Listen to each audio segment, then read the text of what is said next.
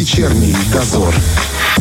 17.37, время в Тирасполе. Друзья, мы сегодня этот час посвящаем, знаете, такой около медицинской теме. Между прочим, сегодня еще и определенный день, который невозможно пройти так мимо этой темы. Сегодня, товарищи, профессиональный праздник у операционной медсестры. Как можно пройти мимо этой профессии и не поговорить? Это же на самом деле целый мир, который на самом деле, слава богу, для нас закрыт.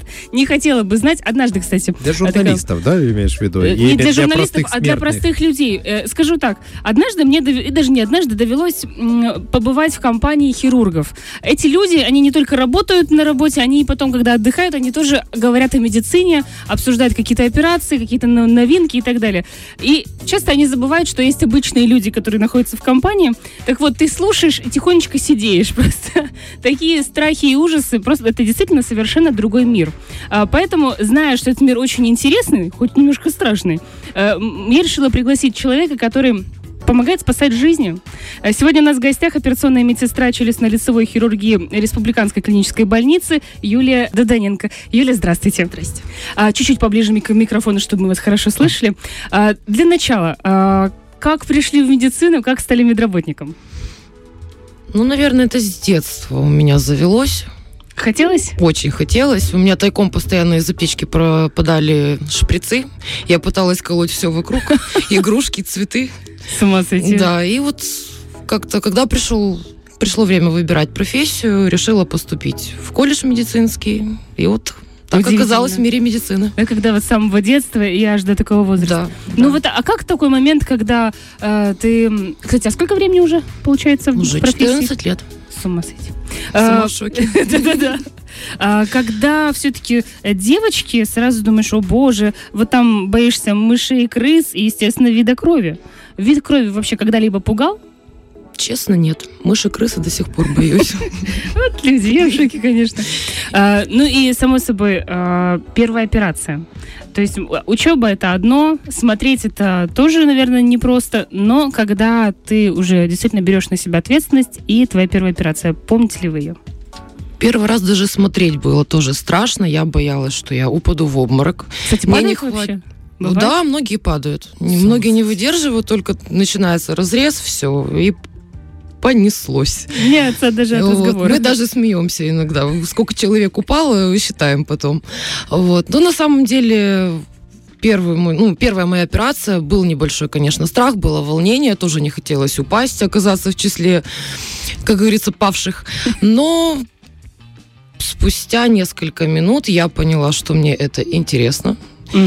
И я хочу там как поковыряться, хоть как-нибудь принять в этом участие. И вот Эти люди, они Да, еще да, когда да. ты слышишь, я хочу там поковыряться, ты так вспоминаешь Декстера, сериалы и что-то такое. Так, понятно. Э, Но э, страх, э, он... Сейчас, сейчас приведу пример.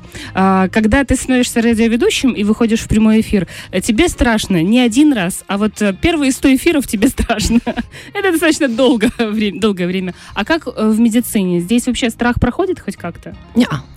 Все равно Каждый раз, заходя в операционный зал, все равно есть какой-то страх, э, потому что как бы не планировали провести операцию, она по-любому может пройти нестандартно, и вот э, в этот момент важна реакция операционной медсестры, вовремя среагировать, подать нужный инструмент, подать нужные э, зажимы, салфетки. Э, вот Это склад страх- характера такой должен быть? Или, или что? Или это выучка все-таки идет? Ну, в какой-то степени выучка, но и характер тоже здесь присутствует, потому что ну, слабые там, мне кажется, не задерживаются. Э, Что касается вот операционная медсестра и обычная медсестра, это два разных человека? Либо, особенно что касается по обязанностям и так далее? Но здесь в основном различие в обязанностях идет. Операционная медсестра должна знать э, ход операции, должна знать инструменты, должна э, знать, э, что подать хирургу вовремя, как оказать помощь пациенту. А обычная медсестра, она ведет уход послеоперационный. Мгм, мгм. Вот, даже, ну, как мы говорим все всегда, э, даже удачно проведенная операция это 50% всего лишь. Потом основной уход ложится на обычных медсестер, на перевязочных, на процедурных, на палатных медсестер, которые ведут круглосуточное наблюдение за пациентом. Один большой такой организм. Да, да. Мгм. Мы друг без друга никак.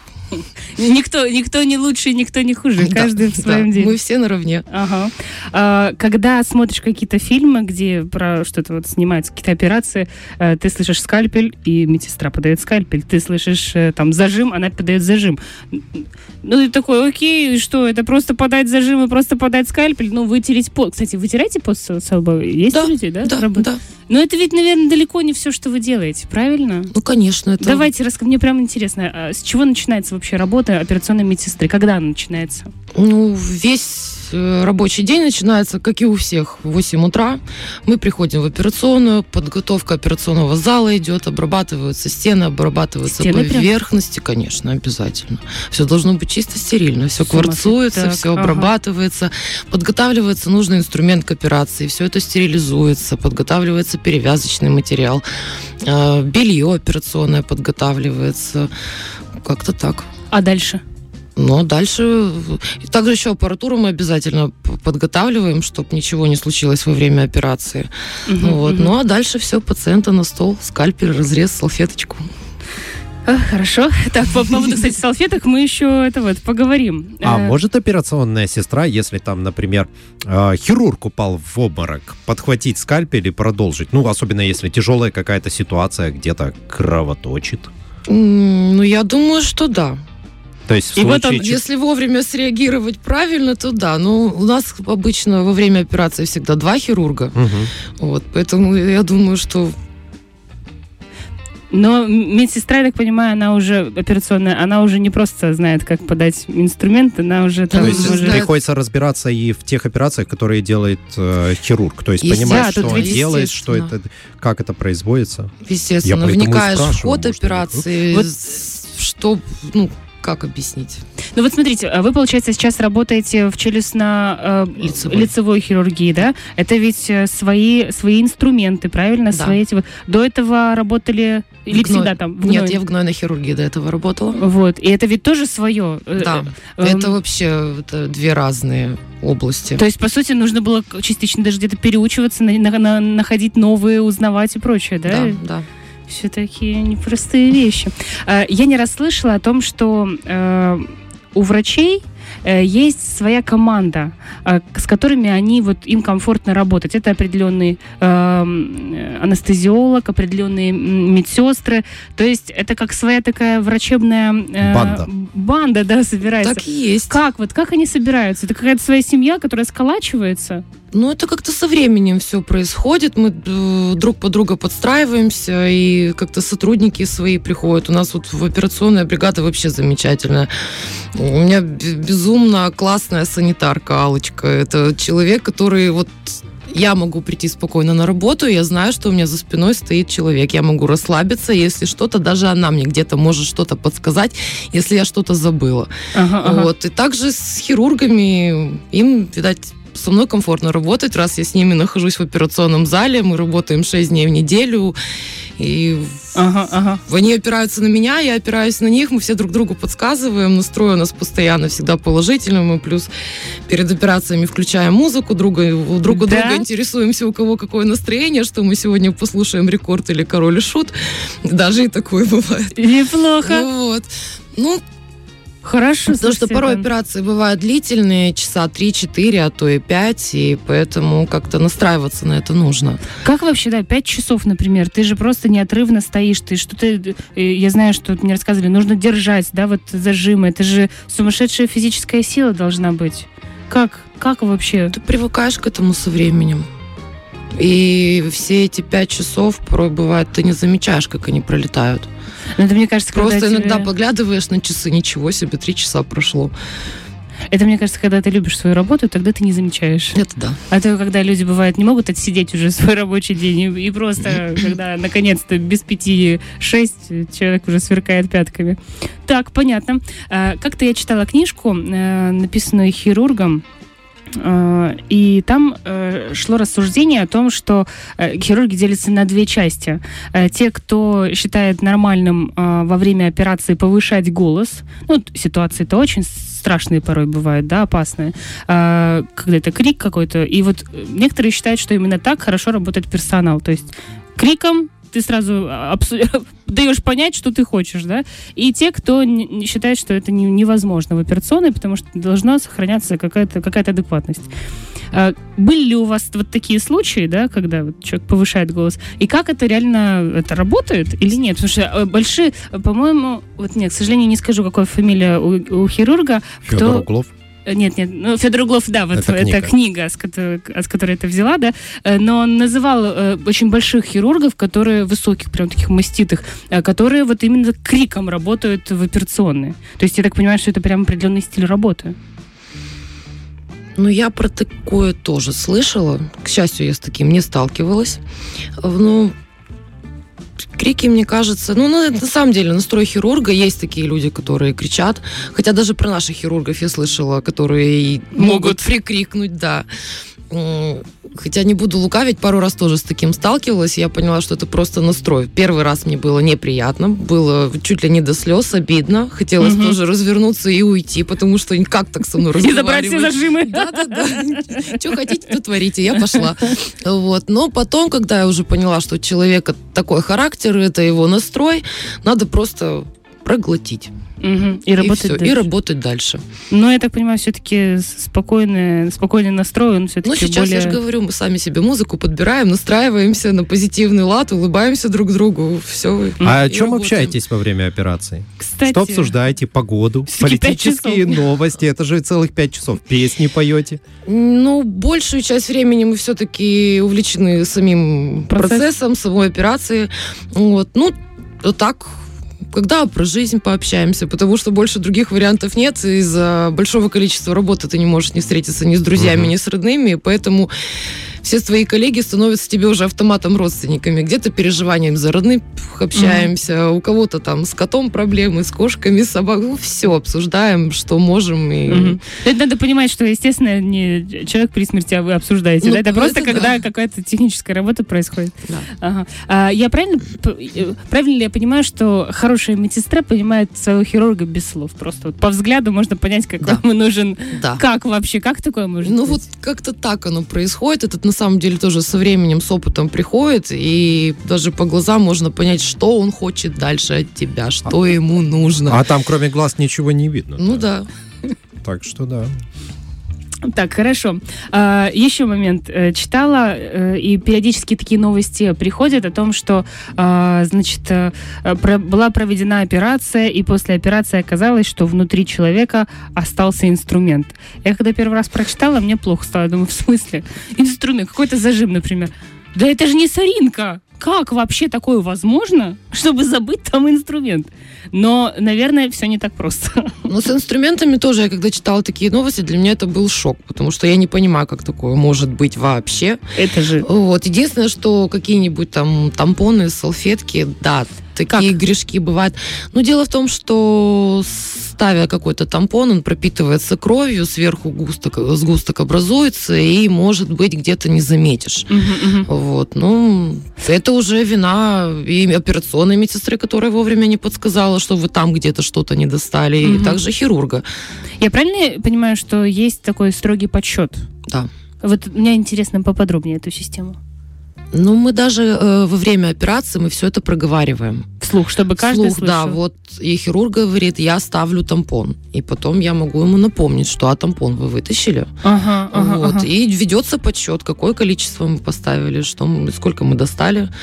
Вот, все тщательно проверяется, и только потом Как не забыть? Сколько. Ну вот, блин, три часа, извините, четыре-пять часов вы работаете. А, а, полтора часа назад вы поставили три тампона, потом два, потом еще один, потом четыре, потом... А сколько было вначале? Нет, нет, нет, это все уже как-то на автомате выработалось у нас, и ну, Нету каких-то нету. своих фишечек, там где-то я поставлю с какой-нибудь... Не-не-не, нарисую Э, э, кровью. О, Только что нам рассказали, как запоминать сколько тампонов. А, У меня есть такой э, страх, по-моему, я уже не раз рассказывала, значит, если я веду какой-то очень серьезный, серьезный эфир с серьезным человеком, ты начинаешь шикать. Ну, У каждого есть свой страх. У кого-то уронить ключи в шахту, еще что-то. Какой страх у операционной медсестры? Что-то не подготовить. И То есть тебе морали- говорят, такой-то зажим, а его нет. Да-да-да, это очень страшно. И что будет? Ну ничего, придется экстренно все это как-то доставать. Ага. И много слушать. Вот именно. Что сегодня ты плохая того- медсестра. Да, страшно становится того, что придется много слушать. А, случались какие-то интересные ситуации? Необычные, н- что-то нестандартное? Или, может быть, вот страшное, и вот что-то вы вышли из какой-то ситуации? Вот если что-то было за 14 лет, интересно было бы услышать что-то. Такого вроде бы ничего не случалось. Да тебе не расскажут. Что Да ты спрашиваешь? я могу. Это из разряда- пару, есть пару историй, но они не для эфира. Ты же понимаешь, это ой, упала, сейчас поищу, и вот это вот все, это точно не работает. Быстро поднятое не считается упавшим. да, да, да, да, да, да. Э, Чем отличает, э, отличается хорошая операционная медсестра от плохой операционной медсестры?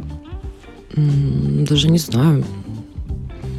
Ну, наверное, плохая, она не любит свою работу.